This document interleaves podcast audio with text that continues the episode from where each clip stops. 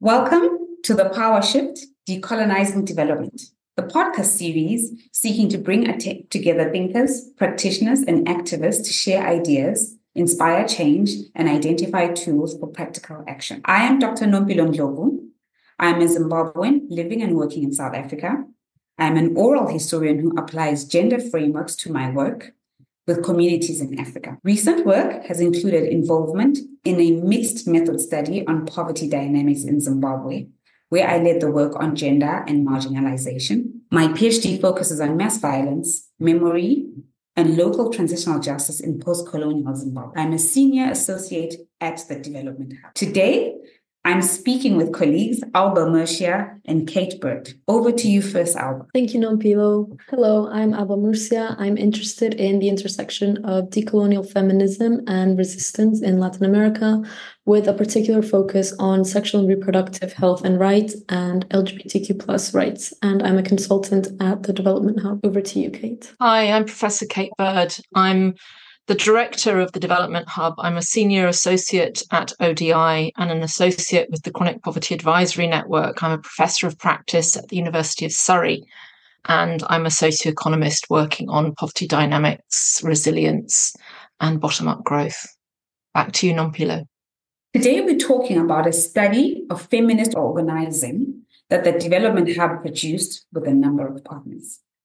To read the study or to find out more about our partners in the study, click on the show notes below this episode. Okay, let's start. Kate, could you tell me about the ideas behind the study? First of all, what is feminist organizing? And why were you interested in looking at feminist organizing and what it may have to contribute to decolonization? Pilo. So, when we first started thinking about this paper, Alba and I, we were thinking about feminist organizations. And then Alba actually suggested that we broaden to think about feminist organizing because that would incorporate also feminist social movements. So the paper looks at feminist social movements and feminist organizations and looks at some of the tools that they use, some of the approaches that they use, and also presents some thematic case studies of the work that feminist organizations and feminist social movements are engaged with in the majority world. And why we thought it was interesting to look at feminist organizing and decolonization was because, as part of the podcast series, we interviewed a number of different representatives from feminist organizations and feminist social movements. And what we identified very quickly was that their understanding of structure in terms of patriarchy in the case of feminist organizing, but also power and positionality gave them some real strengths in thinking about coloniality because the processes of coloniality are also structured through hegemonic thinking, racism, and the way that racist thinking has become institutionalized and structural, and the way that it governs the development and humanitarian sectors. So that's why we thought it was a useful entry point to think about what feminist organizing has in terms of observable approaches and entry points that might be useful for the wider shift the power movement. Thank you for that.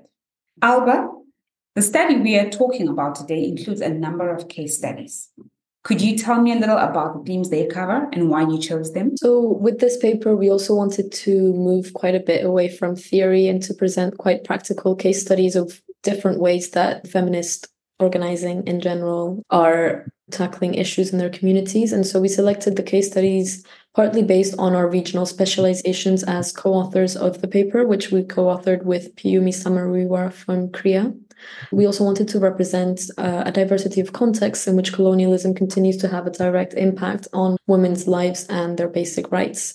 So, thematically, they generally focus on bodily autonomy, land rights, and territorial integrity. This common ground allowed us to identify how women's movements have organized around these claims to rights and identify approaches with a potential for wider application. So, just very quickly, our first study focuses on decriminalizing sex work in India and it dives into the colonial origins of the criminalization of consensual sex work. And here we really highlighted how a rights based approach allows sex workers to organize and to demand safer and better working conditions. And then our second case study was on women's land rights in Zimbabwe and Uganda, um, and on how women's access to land determines their economic autonomy, agency, and their involvement in household decision making. And then the final case study was on Territorio Cuerpo Tierra as a practice of decolonial feminist resistance in Colombia.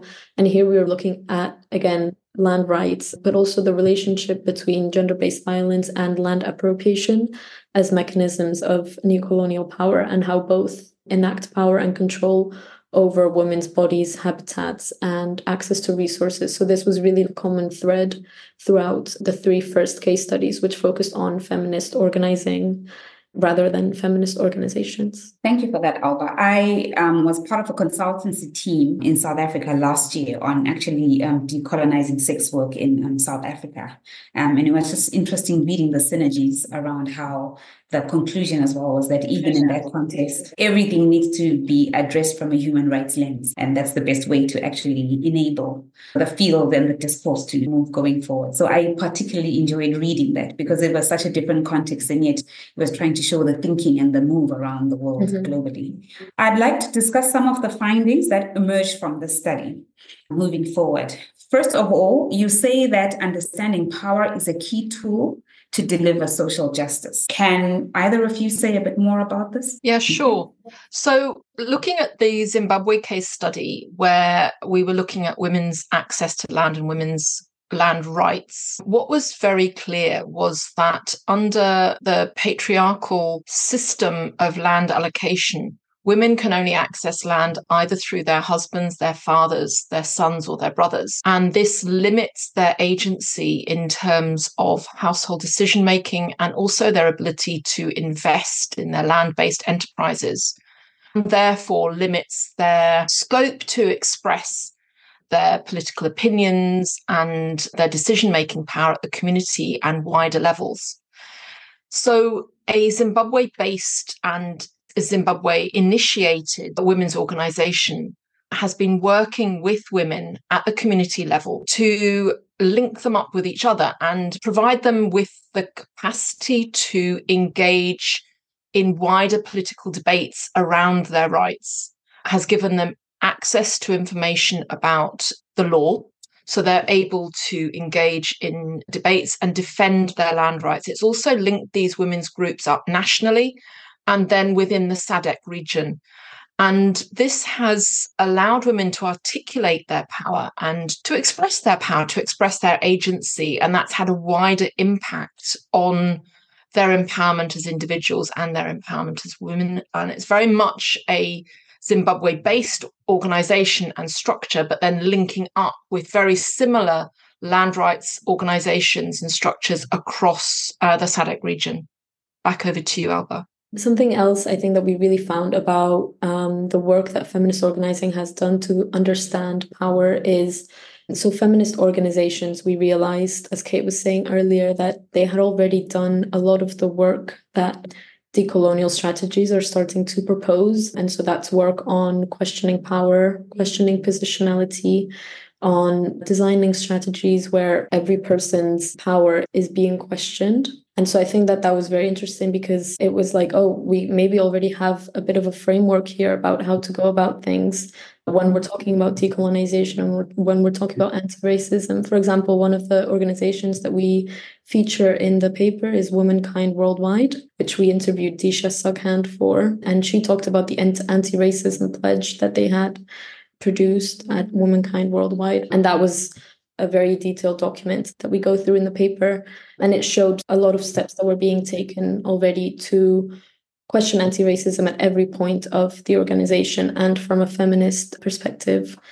And so I thought that that, that a very strong message throughout the paper is feminist organizations are ahead of the game in a certain sense when it comes to decolonization and when it comes to anti-racism. Those are some interesting insights. Can we move on to the next question? Another key finding is that unless we include diverse voices equity will remain elusive. I know you've already started to speak about this, Alba, in your answer when you talk about questioning power. But can you tell our listeners more about this? And I can give you prompts about embracing diverse knowledges and value systems, local knowledge, South South mm-hmm. learning. Yes. So this uh, was very interesting because it comes up throughout the case studies, but in the case study on Territorio Cuerpo Tierra in Colombia, there was a very big emphasis on embracing diverse knowledges and diverse value systems.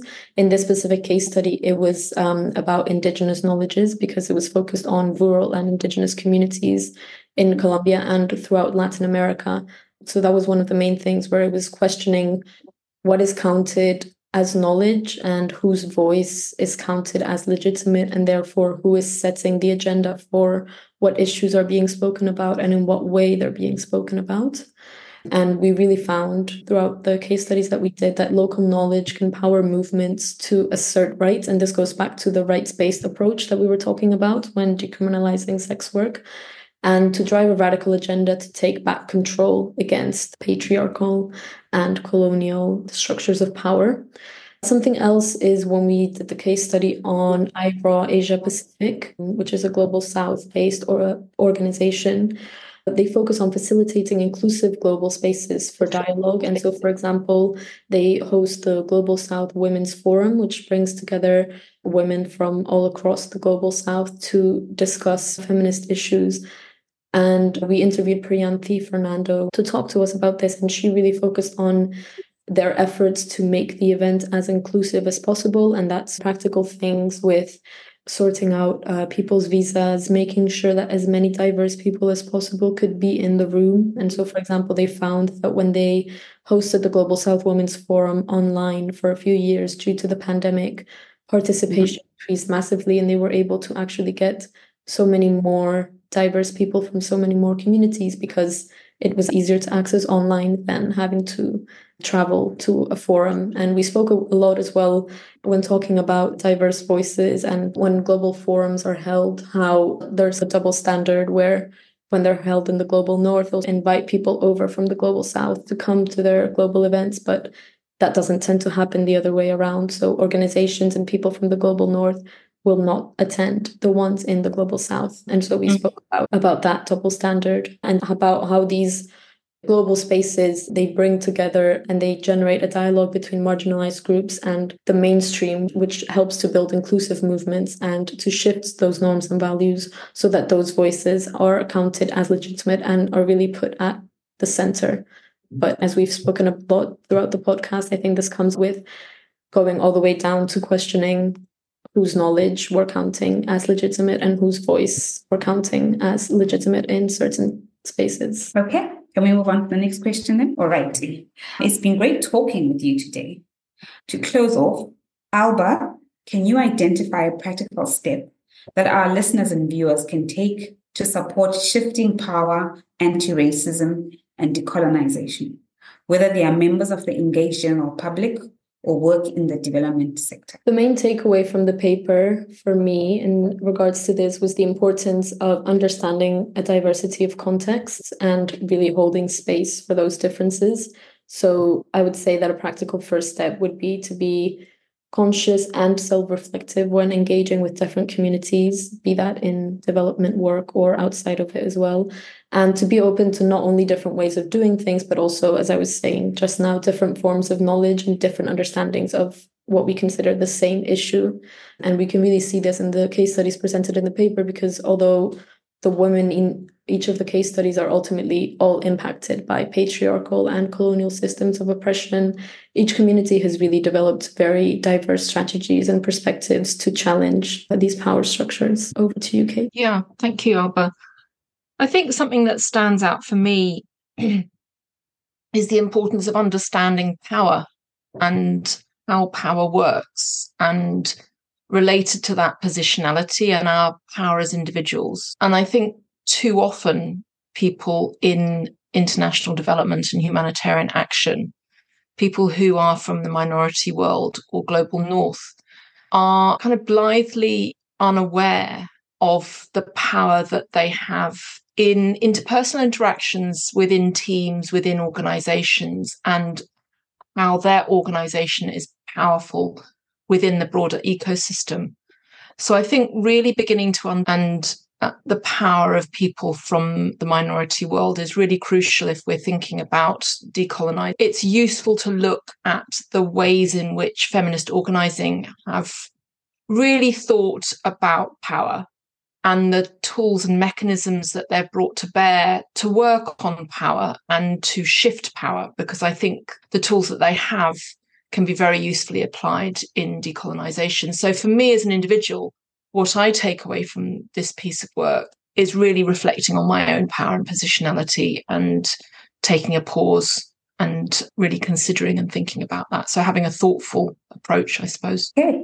And I, have seen this increasingly coming up in a lot of the work that you're doing power, positionality, personal transformation. So that's wonderful to hear. Um, I hope that the paper receives the right kind of traction. Um, and yeah, that we continue to disseminate it um, online. But that's all from my end. Do you guys have any concluding comments? No, I think that's it. Not from me, just goodbye to everyone. Yes. Thank you. Yeah. All righty. Thank you. Bye.